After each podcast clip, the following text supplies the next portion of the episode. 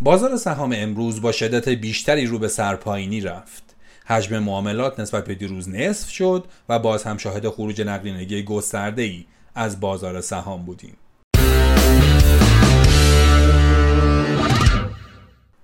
سومین قسمت پادکست بورس پلاس رو تو روز یک شنبه سوم اسفند ماه 99 مهمان شماییم. ما تو این پادکست به بررسی اتفاقات روزانه بازار سرمایه ایران می‌پردازیم. شاخص کل امروز با کاهش حدود یک درصدی مواجه شد و به رقم یک میلیون و دو هزار واحدی رسید. فملی فولاد و 60 تا بیشترین تاثیر منفی رو بر شاخص داشتند. ارزش معاملات با کاهش 50 درصدی نسبت به دیروز در محدوده 3000 میلیارد تومان قرار گرفت. امروز حقیقی ها حدود 670 میلیارد تومان نقدینگی از بازار خارج کردند و نرخ دلار امریکا و سکه هم نسبت به شنبه کمی کاهش داشت و به ترتیب در محدوده 25 هزار تومان و 11 میلیون و 200 هزار تومان قرار گرفتند. به کار بردن لفظ گسترده در خروج نقدینگی از اونجا نشأت می‌گیره که این مقیاس 670 میلیارد تومانی خروج حقیقی ها در حجم کل معاملات 2700 میلیارد تومانی امروز بسیار سنگین محسوب میشه. از طرفی نارضایتی حقوقی ها از دامنه نوسان نامتقارن و ابطال معاملات همچنان وجود داره و شاهد کمترین فعالیت این نهادهای مهم بازار سرمایه در بازار امروز بودیم. همچنان حجم ورود پول به صندوقهای با درآمد ثابت و اوراق ادامه داره و امروز یکی از این روزهای این گروه از ابزارهای مالی رو شاهد بودیم. بنابراین حدود 400 میلیارد تومان نقدینگی حقیقی ها به این بازار وارد شد. حجم معاملات امروز این اوراق هم به 32 هزار میلیارد تومان رسید که در نوع خودش یه رکورد محسوب میشه و در مقایسه با ارزش کل معاملات خرد امروز بازار بسیار بزرگه.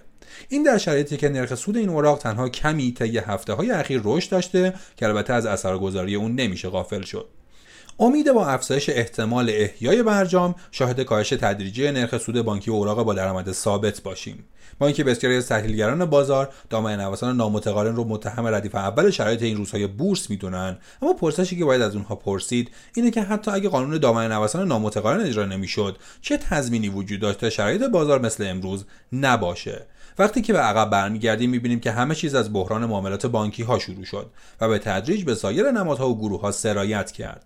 کمبود منابع بازارگردانی در ناشران رو به عینه میشه در تابلو معاملات دید. اما در این شرایط چه کاری باید کرد تا اوضاع متعادل بشه؟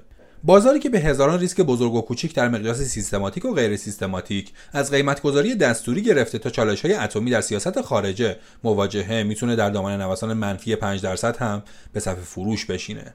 ادعای عنوان می‌کنن که بهتره در این مقطع زمانی صف رو حذف کنیم و یه بار برای همیشه دست رد به محدودیت ها از جمله حجم مبنا بزنیم. اگرچه ما هم بارها به این مسئله سهه گذاشتیم و معتقد به این اقدامیم اما به نظر می‌رسه زیر ساخت های فعلی بازار سهام به هیچ عنوان آمادگی این اتفاق رو نداره. صفای فروش ساختاری بازار نشون داد که حتی اگه دامنه نوسان بازار حذف هم بشه باز هم فروشنده ها 50 درصد پایینتر سفارش فروش می‌ذارن. بنابراین علاج کار کجاست؟ هر وقت شرایط متعادل شد میشه به این جراحی بزرگ در بازار هم فکر کرد.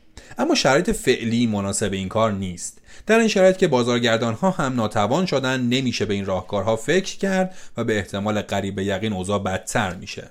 در میان مدت و بلند مدت برای توسعه فعالیت های بازارگردانی و جلوگیری از هدر رفت منابع و نهایتا بلوغ فکری بازار حتما باید به سمت کاهش محدودیت ها پیش بریم. کاهش دامنه نوسان منفی باعث شده تا بتونیم از این پیچ تاریخی با کمترین هزینه عبور کنیم.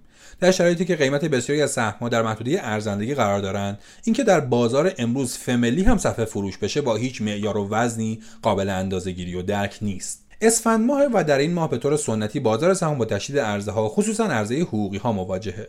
در پایان سال مالی بسیاری از سرمایه گذاری ها و کارگزاری ها قرار داریم. در نتیجه گروه های بسیاری که از فروش سهام در پیک جا موندن شاید برای شناسایی سود و بهبود ساختار مالی خودشون دست به فروش سهام بزنن. بنابراین صبر بهترین نسخه برای سرمایه گذاران خورده تا از این پیش تاریخی عبور کنیم. علا ای حال با توجه به تمام این موارد معتقدیم که به تدریج با نزدیک شدن به روزهای پایانی هفته تقاضا بهتر میشه و هر شب پایان سال می‌رسیم. این تقاضا می‌تونه با شدت بیشتری تقویت بشه.